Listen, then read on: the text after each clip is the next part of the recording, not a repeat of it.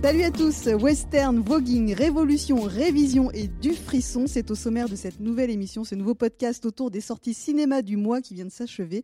On a retenu pour vous cinq films qu'on a vus et aimés un peu, beaucoup ou pas du tout. Allociné, cela joue Masque et la plume ou Le Cercle, une fois par mois pour débriefer ce qu'il fallait voir ou pas au cinéma.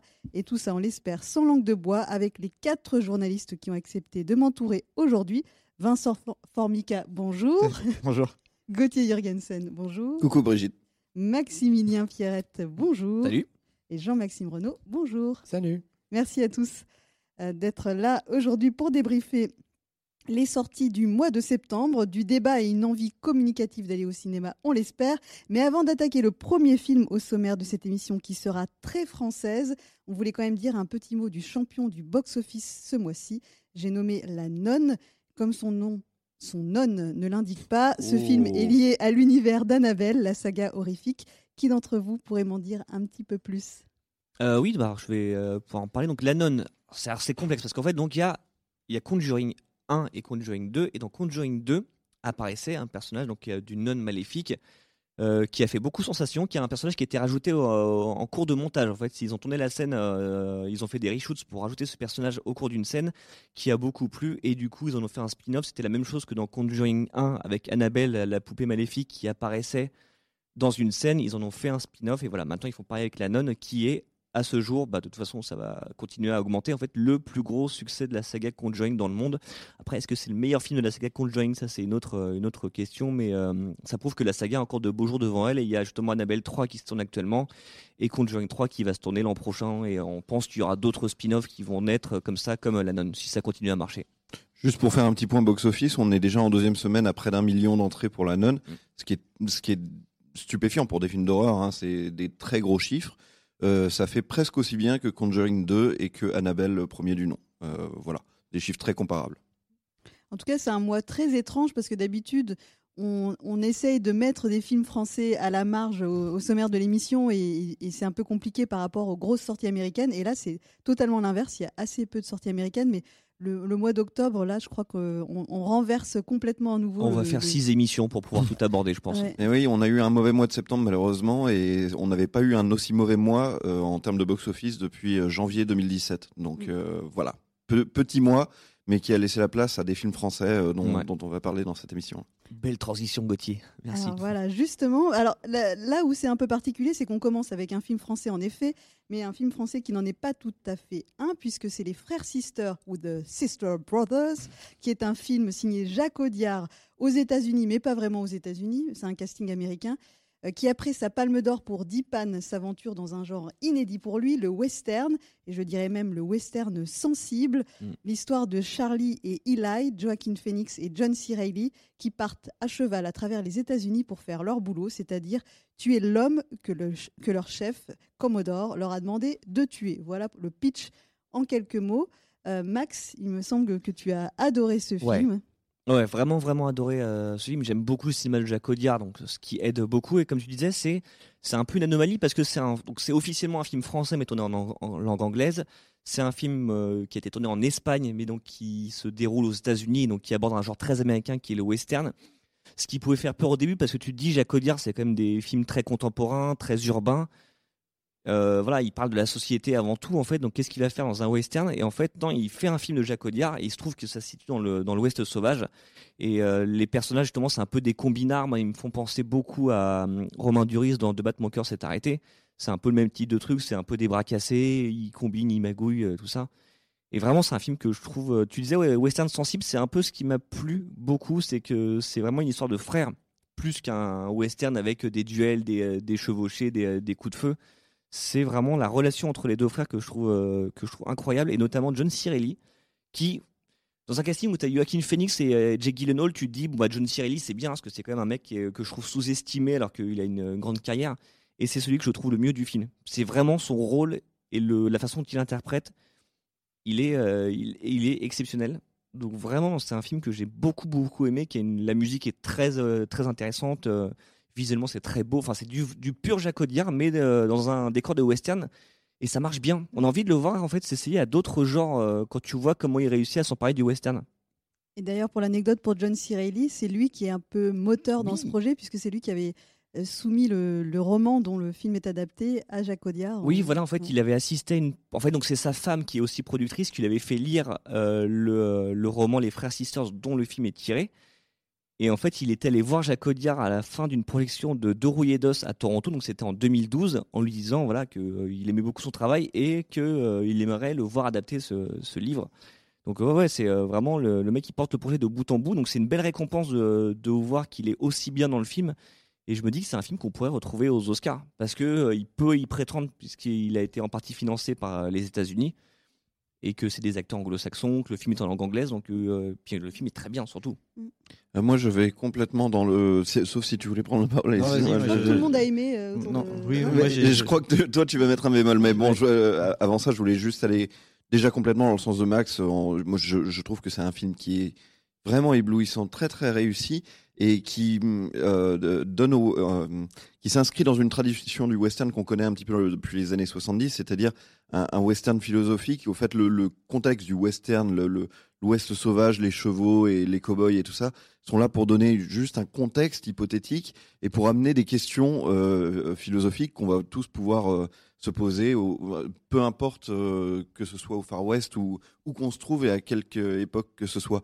La question qui est amenée là par euh, Jacques Audiard, c'est, c'est C'est la question de et, et si un groupe, un petit groupe de, de gens trouvait la, la, la clé pour débloquer toutes les richesses possibles, qu'est-ce que ça ferait? Bah, évidemment, ça, ça mettrait une, en, en place une situation très, très fragile et qui, risque, qui risquerait de se, se désintégrer immédiatement.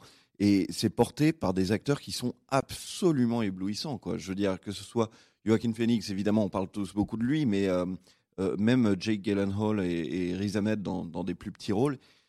Ils sont vraiment sensationnels, ces gars-là, quoi. Et c'est un film vraiment de, ja- de Jacques Audiard, avec tous les codes de Jacques Audiard, transposés à l'américaine. C'est quelqu'un qui réussit formidablement à l'international, quoi. C'est, on aimerait le voir euh, fa- faire encore des projets comme ça pendant, pendant tout le reste de, de sa carrière. En tout cas, il le mérite, quoi. Et il y a un truc qu'on n'a pas précisé, c'est qu'il y a pas mal d'humour dans le film. C'est pour, aussi, ouais, pour ouais. un film de Jacques Audiard, donc c'est, euh, on, est, euh, on est limite les Marx Brothers quand on compare à ses autres films.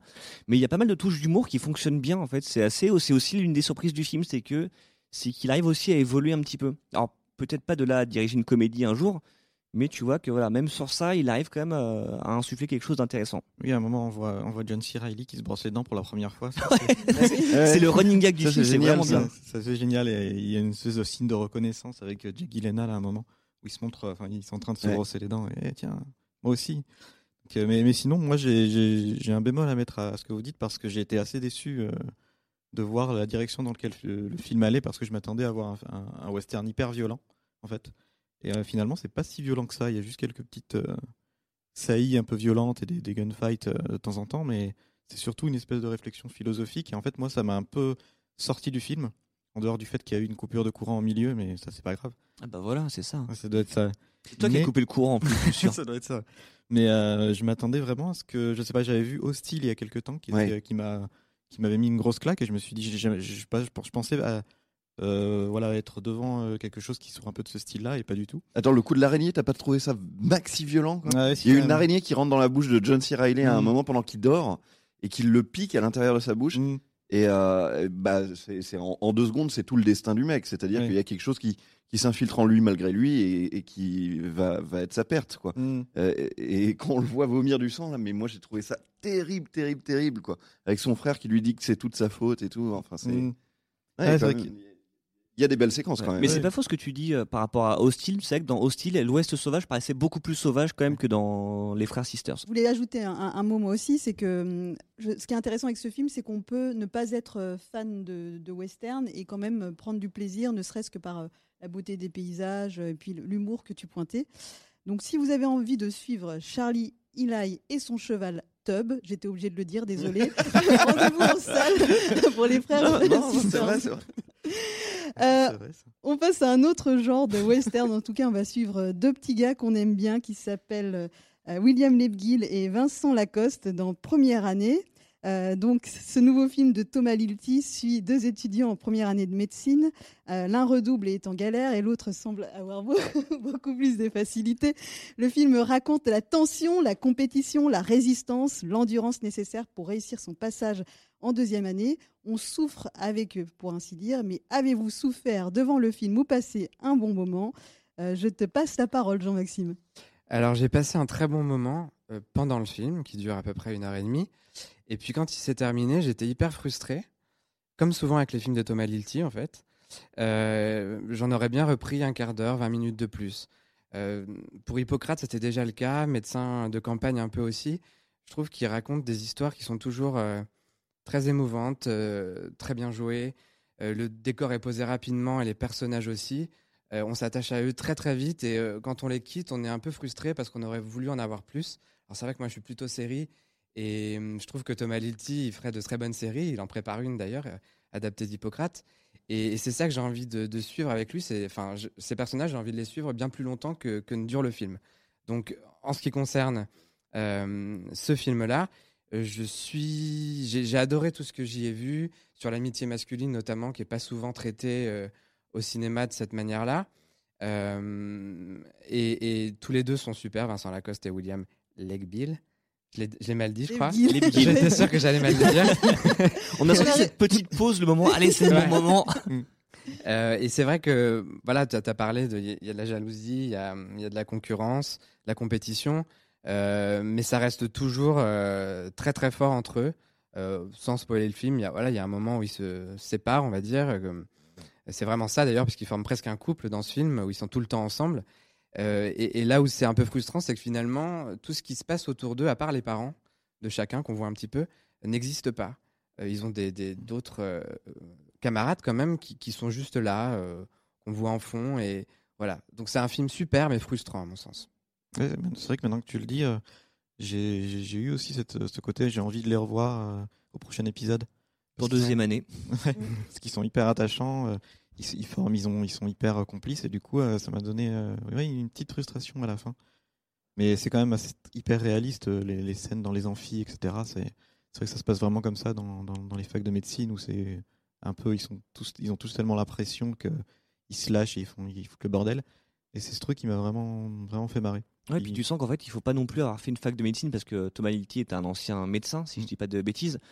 Tu sens qu'en fait, c'est, c'est... si t'as pas fait de fac de médecine, tu comprendras quand même parce que c'est un film qui va au-delà, même qui a un petit côté, c'est un, c'est un film assez léger finalement, assez positif, mais qui a un côté assez politique parce que, euh, en fait, il va à l'encontre de la société qui est vachement individualiste. En fait, il prône l'entraide, il prône, il prône la, l'altruisme, ce qui est quand même assez rare aujourd'hui. Et voilà, c'est en ça que le film justement est beaucoup plus universel qu'on pourrait le croire en, en pensant que voilà, c'est un film sur une fac de médecine. Même des fois, même l'affiche, je pense qu'elle est un peu trompeuse. Parce que tu, on a l'impression que ça va être un peu les sous-doués euh, en école de médecine. Parce que tu sais, ils ont l'air un peu rigolards sur euh, au milieu de la, au milieu de, de l'amphi. Alors que non, c'est un film vachement, c'est comme comme tu disais, vachement humain en fait, vachement réaliste. Mais souvent drôle quand même. Oui, voilà, mais drôle, mais euh, c'est organique. C'est pas genre on a, on a rajouté des gags parce non. que non, c'est juste que c'est leur comportement, ils sont comme ça. Et vous du coup, ça amène câbles, de l'humour. Hein, les gars, vous êtes beaucoup trop élogieux avec ce film. Hein. Bah parce non, que c'est bien. Honnêtement, honnêtement, je trouve que c'est un film qui est trop mignon. Enfin, il y, y a des séquences qui sont vraiment trop chou quand quand on les voit en train de. Le gars de... qui parle d'un petit chat. Non, non, mais c'est vraiment on ça. Quoi. C'est, quand ils sont en train de réviser euh, hyper tard le soir et qu'on voit la, la femme de ménage balayer sous leur, sous leurs pieds et tout, c'est c'est vraiment trop chou. Mais non seulement c'est complètement programmatique. Je veux dire, à la scène un, tu sais comment ça va se terminer. Et en plus de ça, c'est, c'est, c'est un film qui joue la montre, ce qui m'énerve toujours un petit peu, c'est-à-dire on multiplie les subplots débiles. Euh, qu'est-ce qui se passe avec sa voisine, par exemple ? Pourquoi on suit l'histoire de, de, de ce petit gars avec sa voisine ? Ça n'aboutit absolument sur rien, probablement parce qu'ils avaient que une heure dix de film. Et moi, je, je verrais ça volontiers sur France trois, hein, un jeudi soir. Je comprends pas pourquoi je vais au cinéma voir ça, quoi. Mais c'est très mignon, à part ça, c'est très très chou, quoi. Ça fait du bien, c'est des films comme ça. Oui. Oui, mais, mais, mais sur France trois... Euh, mais sûrement que France trois coproduit, il a dû le dire. Oui, bah, oui, c'est impossible. Non, mais c'est vrai que c'est un film assez classique. Le, déjà, ne serait-ce que la façon dont c'est raconté, puisque ça suit une année scolaire de façon chronologique, c'est assez classique. Mais on ne voit pas le temps passer, on passe un bon moment. Et puis surtout, ce tandem Vincent Lacoste-William Lebghil, on a, on a envie de les, les, les revoir. Et on sent que ce n'est pas fake, on sent qu'il y a une vraie amitié. Et de laisser transposer, de transparaître ça à l'écran... c'est euh, c'est assez fort. Ah, moi, c'est, ça, c'est la simplicité du film que j'ai aimé, justement. Alors après, je comprends que oui, ce soit pas. Tu dises que euh, vu tous les films qu'il y a à voir en salle, est-ce que celui-ci vaut le vaut le coup d'œil? Je comprends l'idée, mais je pense c'est le fait qu'il soit aussi simple. Je me suis dit, bah ouais, c'est, finalement, c'est c'est bien. En plus, moi, je l'ai vu sur un sur un assez grand écran et je me disais à chaque seconde, mais en IMAX. Pourquoi je me rends au cinéma pour voir ça? C'est, c'est, enfin, c'est, c'est pas comme si c'était du, du très grand spectacle, mais c'est très chou. C'est, c'est un très bon moment. C'est, c'est, je dirais juste que c'est un très bon moment. Alors, on passe à un autre film qui, je pense, va diviser un petit peu plus. Euh, va être, euh, vous allez être un petit peu moins bienveillant. C'est Un peuple et son roi, qui était un des films euh, événements de cette rentrée, un film ambitieux à, à plein de, plein de niveaux.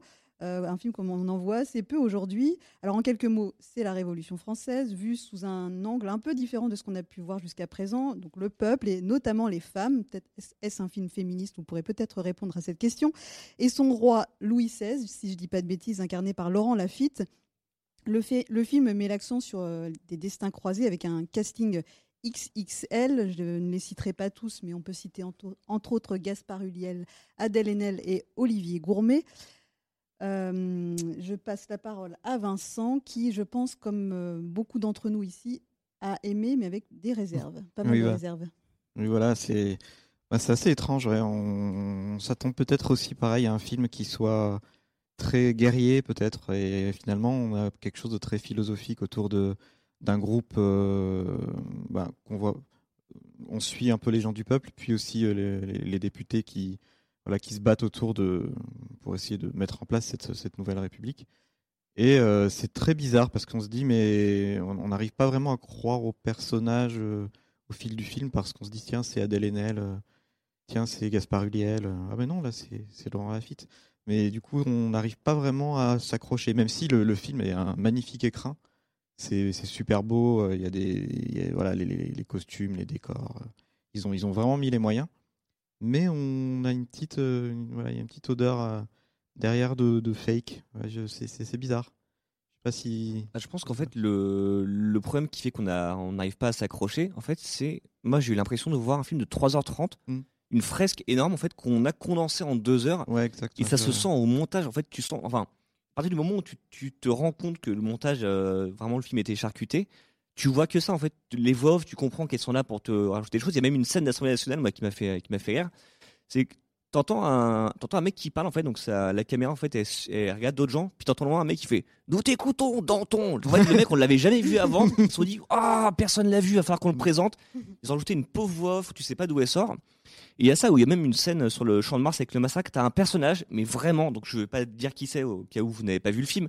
T'as un personnage, c'est pas filé mort. T'as un personnage qui est là, plan suivant est mort par terre. Tu fais, il s'est passé quoi? Vraiment, tu sens qu'en fait, il y avait un truc hyper ambitieux.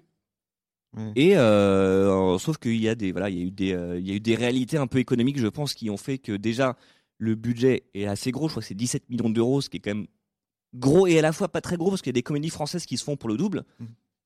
Donc voilà, je pense qu'en fait, euh, Pierre Schoeller, donc le réalisateur qui avait fait L'Exercice de l'État, qui était un excellent film. Chef-d'œuvre, ouais. C'est vraiment ouais. chef-d'œuvre. Et en fait, bah, il a trébuché sur sa propre ambition et je pense mmh. qu'on lui a pas donné les moyens de son ambition et qu'on lui a réduit son film à deux, à deux heures, là où euh, on aurait pu faire deux films, un film de trois heures trente, je sais pas. Je, je sais pas s'il a pas les moyens de son ambition parce que le programme du film est assez clair et très franchement, le programme du film, je l'aime bien. C'est-à-dire repolitiser un petit peu euh, la Révolution française qui est devenue un truc, mais Euh, complètement euh, désuet. Vous faites, c'est, c'est une page dans un livre d'histoire pour nous, la Révolution française.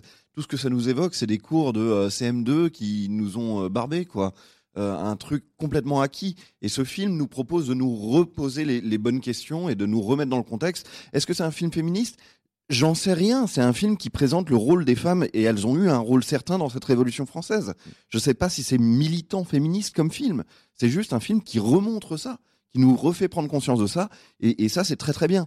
En revanche, je suis complètement d'accord avec Vincent. Il y a un problème, le, le très gros problème de ce film, c'est d'être un film sexy Révolution française. C'est complètement débile de voir Gaspard Ulliel et qu'on, qu'on essaye de nous faire croire que Gaspard Ulliel et Basile, le révolutionnaire. Je suis là, mais non, ils sont la vanille, ton révolutionnaire. Je, c'est, je ne suis plus pour du parfum, c'est, c'est absurde, quoi. Enfin, donc c'est, c'est, tr- c'est consternant de regarder euh, euh, ces, ces, ces beaux acteurs sexy essayer d'être des révolutionnaires euh, de dix-sept cent quatre-vingt-neuf. Et après, il y a, de belles, il y a quand même de belles scènes. Quand, quand on voit euh, à la fin tous les... tous les personnages à l'Assemblée prendre la parole pour être pour ou contre la mort du roi, c'est une très très belle scène. Alors moi je suis, voilà. je suis assez, ouais, je suis moins, euh, je suis moins contre ce côté un peu sexiste, parce que tu vois qu'il essaie de faire un, un film beau en fait. L'utilisation du euh, terme technique, le clair-obscur, c'est-à-dire la, le jeu entre l'ombre et la lumière, tu vois qu'il essaie de faire quelque chose de très pictural comme des, des tableaux. Donc voilà, on, on, il, finalement le, le choix de Gaspard Ulliel, je pense qu'il y a aussi une réalité économique derrière ça. Oui, oui, je pense sûr. que ça s'inscrit aussi ça, dans un côté euh, essayer de faire un film beau sur la Révolution française, même si Gaspard Ulliel au milieu de figurants tous moches, des fois ça fait ça fait un peu bizarre. Mais euh, et par contre ce que tu dis sur l'Assemblée nationale, en fait c'est vachement juste. C'est moi c'est ce que j'aime vraiment beaucoup dans le film. Et voilà, Pierre Schoeller il, il en fait l'exercice de l'État, il connaît, il maîtrise la politique, c'est l'aspect politique. Parce que comme tu dis, la Révolution française c'est une page dans un livre d'histoire où on nous dit tout le monde s'était dit on va tuer le roi. Alors en fait, non, tu vois que euh, le changement, c'était pas maintenant pour eux. Hein, c'était, euh, ça s'est joué à pas grand-chose parce que, ouais, c'est en fait, c'est, tu décides de tout, euh, de tout chambouler. Ah, c'est assez compliqué quand même. Et c'est un truc qu'on avait un peu occulté, en fait, où on, on nous disait l'Assemblée a voté la mort du roi. Tu pensais que c'était l'unanimité, sauf deux personnes à la rigueur. Non, non, c'est en fait, il redonne un, une dimension politique à la Révolution française en nous montrant que, voilà, c'est. Euh, Quand tu fais une révolution, c'est quand même très très compliqué. Moi, c'est vraiment le truc que je trouve le plus intéressant. Il aurait limite dû, en fait, ne parler que de ça. En tout cas, si vous voulez voir plus de films de ce genre, des films ambitieux, des films historiques, des films en costume, il faut aller voir ce ah film oui, parce que sinon, par sinon, voilà, c'est, c'est à nouveau euh, quelques années sans aucun film de ce type. Et surtout, précisons qu'il y avait, euh, il y a une suite qui est prévue pour ce film, mais uniquement si le film marche. Hein, c'est un peu comme les films de super-héros. Donc, donc voilà, donc, a priori, ça sent... Donc euh, oui, surtout que je, je faisais un petit point box-office. Euh, le film, pour le moment, démarre moins bien que le pré- de que l'exercice de l'État, qui était un peu un succès surprise. Et j'imagine que le budget n'est pas le même. Donc euh, après, il faut voir. C'est un film qui peut peut-être fonctionner sur la durée, fonctionner avec les scolaires, puisque j'imagine que, que voilà, les collégiens vont aller voir, vont aller voir ce film qui euh, mérite le coup d'œil. Voilà, moi, je, je, quand même, je, je soutiendrai ce film. Pour, euh, voilà, je, je, je suis d'accord avec vous pour le, le casting un petit peu trop sexy, mais je trouve qu'il y a, il y a une vraie ambition et la façon de... de filmer de, de Pierre Schoeller, il euh, mm. y, y a un truc, un truc spécial. Voilà. Il manque juste peut-être ce, ce petit plus qui fait qu'on soit totalement emporté euh, dans cette révolution. Ouais, puis sinon on va se retrouver avec un cercle vicieux, c'est-à-dire qu'on va, on va pas avoir assez d'ambition en France, et parce que les films qui ont de l'ambition ne marchent pas, et ainsi de suite. En mm. fait, c'est euh, faut arriver à, à briser ce cercle vicieux en fait, et euh, arriver à faire des films ambitieux qui marchent et que les producteurs soient moins frileux sur mm. ça. Euh, sans transition, on passe à Climax. Est-ce que ça sera le climax de cette émission ? Je compte sur vous pour me parler. J'espère que ça va mieux finir cette émission que le film, quand même. euh, j'espère que vous allez me parler avec passion de, de ce nouveau film de Gaspard Noé. Euh, moins vous en savez sur ce film, mieux c'est. Donc on va essayer de pas trop vous spoiler. Euh, Climax joue beaucoup sur l'effet de surprise. Mais si on devait le résumer en quelques mots, c'est un huis clos dans une salle de voguing, dans un, sur un dance floor, quoi. Et ça se passe le temps d'une nuit. Un bol de sangria va changer le cours de la soirée, n'est-ce pas Gauthier ? Oui, oui, oui. C'est, alors c'est, c'est l'hypothèse que c'est le bol de sangria qui change euh, le cours de la soirée, mais en, en réalité, on ne sait pas très bien ce qui change le cours de la soirée. Et c'est aussi ce qui fait euh, la, la, la, la qualité du film, c'est-à-dire que c'est un film en deux parties, pour être très clair. Dans, dans la première partie, on voit des danseurs qui sont absolument sublimes et qui, euh, et qui s'éclatent dans une salle des fêtes. Euh, et euh, la deuxième partie, ça va être un peu le contre-coup de cet orgasme qu'ils viennent d'avoir tous collectivement. Et ça va être euh, une espèce de, de, de super descente aux enfers, euh, un, un, un bad trip euh, collectif. Euh, et bon, raconter comme ça, ça veut absolument rien dire. Effectivement, on a l'impression que c'est un film qui n'a pas d'histoire. C'est, on a l'impression qu'on va s'ennuyer pendant une heure trente euh, de, devant euh, quelque chose d'informe. Mais pas du tout, parce que derrière la, la caméra, il y a euh, Gaspard Noé, celui de Irréversible, celui de Enter the Void. Et Gaspard Noé, il sait à chaque fois nous, nous époustoufler, quoi. C'est-à-dire que tout va être dans ses mouvements de caméra, tout va être dans la, dans la lumière de Benoît Déby. D'ailleurs, le Benoît Déby qui avait fait la lumière de, du film de Audiard aussi, euh, Les Frères Sisters. Donc c'est vraiment son moi à lui. Et, et il fait aussi un travail hyper impressionnant. Et en fait, ce film de Gaspard Noé, euh, Climax, on, c'est pas un film qu'on va voir pour la narration, c'est un film qu'on va voir pour le spectacle cinématographique splendide que c'est. Alors, au bout d'un moment, euh, c'est vrai, à, à chaque fois, dans tous les films de Gas- Gaspard Noé, je me dis qu'il tire un tout petit peu trop sur la corde. Il y a peut-être cinq ou dix minutes à la fin où j'ai envie de dire « Bon, c'est bon, j'ai compris, j'ai compris le dispositif, tout ça est très brillant et tout ça, mais bon, euh, il faut savoir terminer quand même. » mais euh, enfin c'est, c'est un film qui commence par son générique de fin, rien que ça c'est une dinguerie. Euh, c'est un film qui euh, au, au premier tiers nous annonce comme ça euh, à l'écran euh, en néon euh, les, les, les morceaux des, des les titres des morceaux qu'on va entendre euh, ensuite plus tard dans le film. Et puis euh, enfin moi tout un film qui me passe des vinyles de euh, Soft Cell et Daft Punk et tout, je peux que être d'accord quoi. J'ai vraiment passé un moment euh, génial devant ce film. C'est extraordinaire. Quel cinéaste vraiment.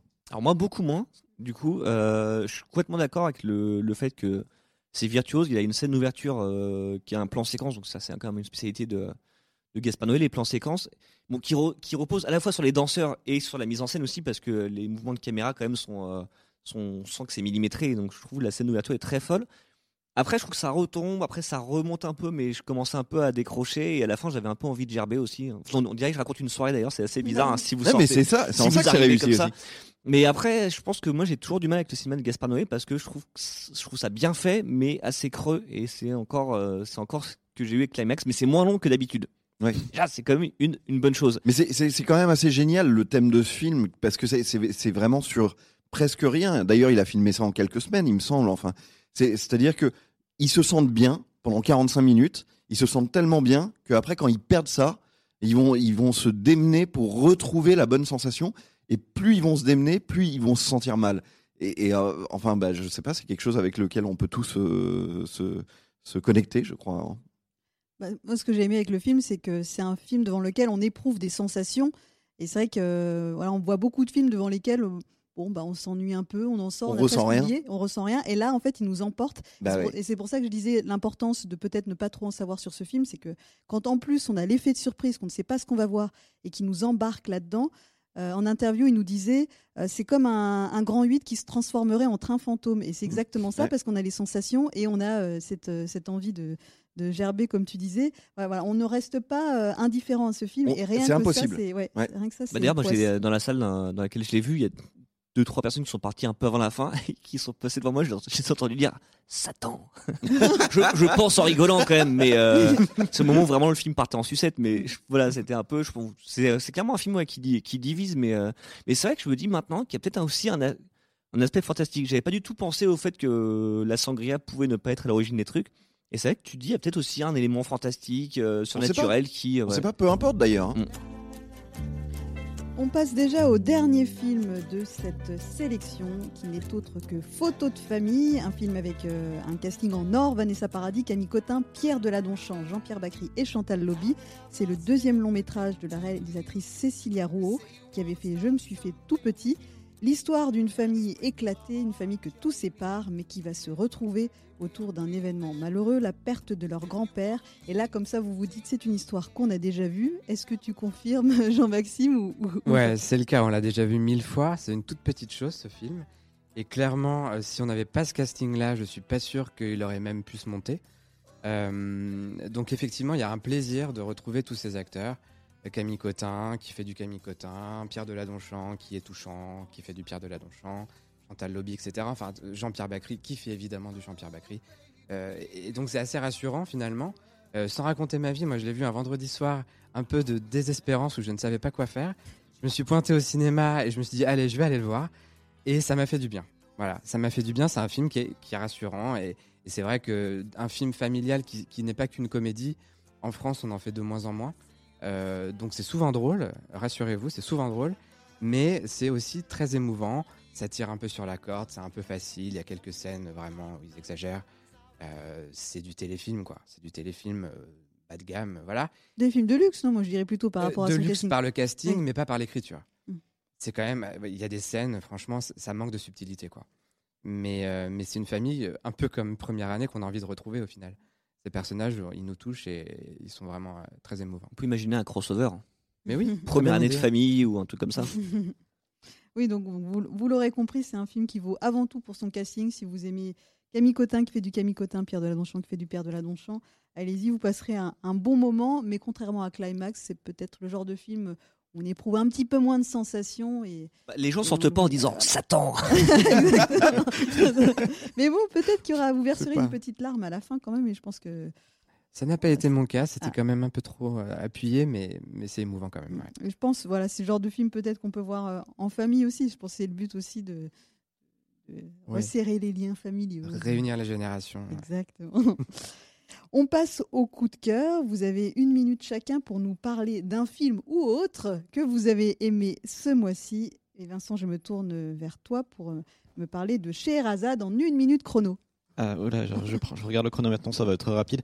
Oui, Shéhérazade, je pense que c'est sûrement le, le, le meilleur film que j'ai vu ce mois de septembre parce que euh, ça raconte vite fait l'histoire d'un jeune dealer qui sort de prison et qui va s'éprendre d'une, d'une, d'une jeune prostituée dans, la, dans un quartier malfamé de Marseille. Et c'est hyper, hyper touchant, euh, très émouvant aussi. Et, euh, et c'est, il, le réalisateur a réussi à, à capter un naturel qu'on voit très rarement au cinéma, qu'on a déjà vu peut-être chez Keshish par exemple. Et euh, on n'a vraiment pas vu beaucoup de, voilà, de, d'histoires se, se raconter dans, dans, cette, dans cette ville de Marseille ou dans, dans les quartiers comme ça où, qui ne donnent vraiment pas envie d'y aller. Parce que au cinéma, on a souvent euh, voilà, l'image d'un Marseille, euh, le vieux port, tout ça. Là, là ce n'est pas du tout le cas. Et du coup, ça donne vraiment... Euh, enfin, voilà, on est vraiment plongé dans un Marseille complètement euh, réaliste et, et, et assez dingue parce qu'on se dit ouais, ouais c'est... En même temps, on n'y croit pas et puis on se dit, ben si, c'est... malheureusement, c'est la réalité. Ça se passe comme ça. Et puis ils ont... les, les personnages ont un langage bien à eux qui est vraiment drôle, avec l'accent plus le côté racaille. C'est hyper, hyper, hyper marrant. Donc voilà. Euh... Alors, Allez, je te bon. reprends, on ne dit pas voilà, on dit voilà. On dit voilà, voilà. Voilà, c'est voilà, ça voilà. Qu'est-ce voilà. qu'il y a C'est un film dont on vous sortirait en disant voilà à voilà. toutes les phrases. Exactement. euh, Gauthier, tu voulais me parler de Whitney. Euh, oui, alors c'est un petit coup de cœur hein, moi, pour ce mois de septembre, mais un coup de cœur quand même parce que en gros notre génération à nous, Whitney Houston, ça a été quoi ? Ça a été euh, quand on était très jeunes, euh, des millions d'albums vendus euh, autour de la B O de Bodyguard euh, surtout. Et puis ensuite Silence Radio et elle est revenue dans nos vies en deux en en deux mille douze, et puis on a appris qu'elle était morte, et puis c'est à peu près tout ce qu'on a su euh, sur Whitney Houston. Donc c'est, ça, ça en fait un, une, une vedette un petit peu euh, trouble, bizarre, et voilà ce film de Kevin Macdonald, qui est un documentaire et qui nous propose de comprendre voilà, ce qui s'est passé entre les deux, et la trajectoire de cette grande star. Le, le, la seule chose que je regrette, parce que tout est très bien expliqué, hein, Kevin Macdonald, c'est celui qui avait fait le documentaire sur Bob Marley, qui s'appelait Marley, tout simplement. Euh, le, la seule chose que je regrette, c'est que le seul truc que le film nous explique pas, c'est le génie musical de Whitney Houston. Euh, on nous propose de l'écouter, de le réentendre. D'ailleurs, ça fait beaucoup de bien de réentendre un peu de Whitney, Whitney Houston. Elle était vraiment pro- prodigieuse. Mais il nous décortique pas du tout, euh, enfin pas assez, son talent. Euh, et donc, on, on sort du film en n'en sachant pas beaucoup plus sur l'artiste, mais euh, en, en en sachant bien davantage sur la personne et son destin vraiment tragique. Max, tu as choisi The Tale, si je ne dis pas une bêtise, c'est sorti directement en, en D V D ou pas du tout ? Non, alors non, en fait, c'est un, donc, techniquement, c'est un téléfilm pour H B O qui a été projeté en compétition au Festival de Deauville et qui est passé sur, sur O C S début septembre, donc du coup, ça rentre dans mes coups de cœur. Euh, donc, en une minute, ça va être compliqué. Donc, c'est une histoire en fait, donc, d'une femme qui réalise euh, une, un documentaire qui interviewe des femmes qui parlent de, de violence et d'abus sexuels et en fait, en les interviewant, elle se rend compte que ce qu'elle considère ce qu'elle, ce qu'elle considérait comme euh, une histoire d'amour qu'il a eue étant adolescente avec un coach sportif, eh bien en fait c'était également de l'abus sexuel sur mineur. Donc il euh, donc, y a toute une prise de conscience, il y a une belle mise en scène en fait où, euh, où donc, le personnage joué par Laura Dern en fait interroge le, la version jeune d'elle-même. C'est-à-dire en fait là, on comprend c'est le cheminement de euh, comment euh, de ce qui se passe dans son esprit, de euh, comment elle se rend compte, comment elle finit par accepter qu'en fait elle a été victime elle aussi d'abus sexuels.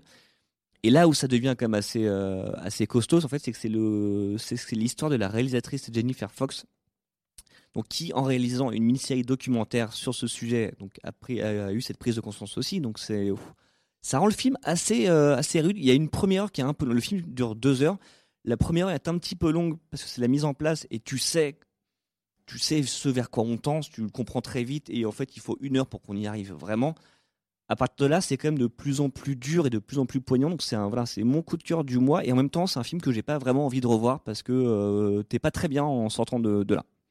Donc voilà, c'est un film que je recommande parce que c'est vraiment euh, le sujet. Voilà, en plus, ça tombe dans l'époque euh, Me Too, euh, Time's Up. Voilà, c'est vraiment un film de son époque. C'est assez, assez costaud à voir, mais vraiment, c'est un film que je recommande, même si l'expérience n'est pas très rigolote du tout. Hein, vraiment, mais euh, je recommande de le voir. Avant de te passer la parole, Jean-Maxime, je fais durer le suspense. Je vais vous, je vais vous donner aussi un, un petit coup de cœur. Euh, j'aurais pu parler éventuellement de Rafiki, dont on a beaucoup parlé, mais j'ai choisi de vous parler du Poulain, qui est un petit peu passé inaperçu. Euh, c'est la, une nouvelle comédie avec euh, Alexandra Lamy et Finnegan Oldfield. Et c'est peut-être euh, le petit problème du film, c'est qu'on va peut-être l'associer à un Alexandra Lamy movie. Euh, mais c'est une comédie quand même beaucoup plus profonde que ce qu'elle a pu faire parfois, hein, sans, sans offenser le, le parcours d'Alexandra Lamy. Euh, c'est un, ce qui est important de souligner, c'est que c'est une comédie réalisée et écrite par Mathieu Sapin, qui est un auteur de B D euh, réputé, qui est un super euh, euh, dessinateur de coulisses. Donc, il avait fait les coulisses de l'Élysée, les coulisses de la campagne présidentielle, les coulisses de Libé. Euh, moi, j'avais adoré toutes ces B D où il, il avait vraiment un œil espiègle sur... Euh, sur euh, voilà, plein, de, plein de, de, de lieux qu'on avait envie de découvrir. Et du coup, il apporte ça dans cette comédie qui est euh, dans, le, dans le milieu politique, de la communication politique. Et euh, donc, c'est souvent bien vu, c'est assez drôle, mais pas que. Et Alexandra Lamy avait euh, rarement été aussi, euh, aussi juste et, et, et forte. Donc voilà, je vous conseillerais Le Poulain de Mathieu Sapin. Et c'est à toi, Jean-Maxime, avec ton coup de cœur surprise. Ah, ouais. Je triche un peu, donc j'ai pas eu de coup de cœur cinéma au mois de septembre, donc j'ai décidé de, de, de choisir un, un stand-up ah oui. de Blanche Gardin, que beaucoup de gens ont vu déjà, je pense. Je l'avais pas vu en salle, moi je l'ai vu sur Netflix hier soir. Euh, il est dispo actuellement, il est passé sur C huit il y a pas longtemps. Et donc, véritable coup de cœur, j'avais vu des extraits, et c'est vrai que les extraits que, que j'avais vus étaient les meilleurs passages, mais l'ensemble, l'heure et demie, est vraiment génial. C'est du one-woman show euh, très dark. Euh, ça parle de la mort, ça parle de la sodomie aussi. On peut, c'est quand même. J'ai, j'ai vu, j'ai vu cet extrait. Il y a un lien entre les deux ou... euh, euh, parfois, parfois, ça peut mal finir. Ouais. Ça parle de transport de caca aussi. Mais oui, ça parle beaucoup de sel, beaucoup de caca. Donc si c'est le genre d'humour qui vous plaît, euh, voilà. Vous allez être servi. Par contre, n'écoutez pas ça avant de manger. Ça... Et le, le petit lien avec cette émission, juste, c'est que je voulais dire, c'est presque un cri du cœur que euh, il nous faut Blanche Gardin au cinéma ou à la télévision. Euh, elle est beaucoup inspirée par Louis C K. Elle en parle souvent. Euh, Louis C K, il a fait des séries euh, qui étaient plus ou moins basées sur sa propre vie, et j'aimerais beaucoup que Blanche Gardin fasse, fasse ça, parce qu'on n'a pas de personnage euh, féminin comme ça en France actuellement. Donc euh, voilà, Netflix, je ne sais pas, euh, signez-lui un chèque et faites-lui une série, quoi. Bah, ce qui est sûr, c'est qu'elle cartonne parce que son nouveau spectacle est déjà complet jusqu'au mois de mai compris. Euh, donc voilà, si vous aviez envie de la découvrir sur scène, je crois que c'est déjà malheureusement trop tard. J'ai et... déjà pris ma place. Ah, moi aussi, j'ai pris ma place, mais pour le mois de mai, donc c'est ah. un truc de. c'est... Ah oui, ouais. Euh, donc c'est, euh, ouais, ouais. C'était ce sera pour un podcast de... du mois de mai. Voilà. Ouais. et, euh, et pour répondre à votre question sur un film, il me semble qu'elle écrit un, un film qu'elle réaliserait aussi, mais c'est vrai qu'on a on a hâte de voir ça. C'est elle quand même qui avait coécrit Probé- Problemos, qu'on avait qu'on était beaucoup à avoir aimé. Euh, chez Allociné et qui aurait pu faire l'objet d'un, d'un focus si ce podcast avait déjà existé. Euh, c'est déjà la fin de l'émission. On aurait pu parler aussi de L'amour est une fête, de Mademoiselle de Jonquière, de I Feel Good. Il y avait beaucoup de sorties en ce mois de septembre. Mais euh, voilà, pour d'autres films, ça sera le mois prochain avec euh, un sommaire peut-être encore plus chargé, comme on le disait en début d'émission. Il y, a, il y aura des films qui étaient à Cannes, comme Cold War il y a, et Nos Batailles. Il y a Bohemian Rhapsody, Le Grand Bain. Et côté blockbuster, on attend Venom et euh, The Predator. Euh, merci à tous d'avoir participé à cette émission. Vincent, Gauthier, Jean-Maxime et Max. Merci beaucoup. Merci à toi. Merci, merci à Julien, Sergueï, Lambert qui a assuré à la technique. Et merci à tous de nous avoir écoutés. On vous donne rendez-vous dans un mois pour un nouveau débrief cinéma des sorties du mois d'octobre. Salut!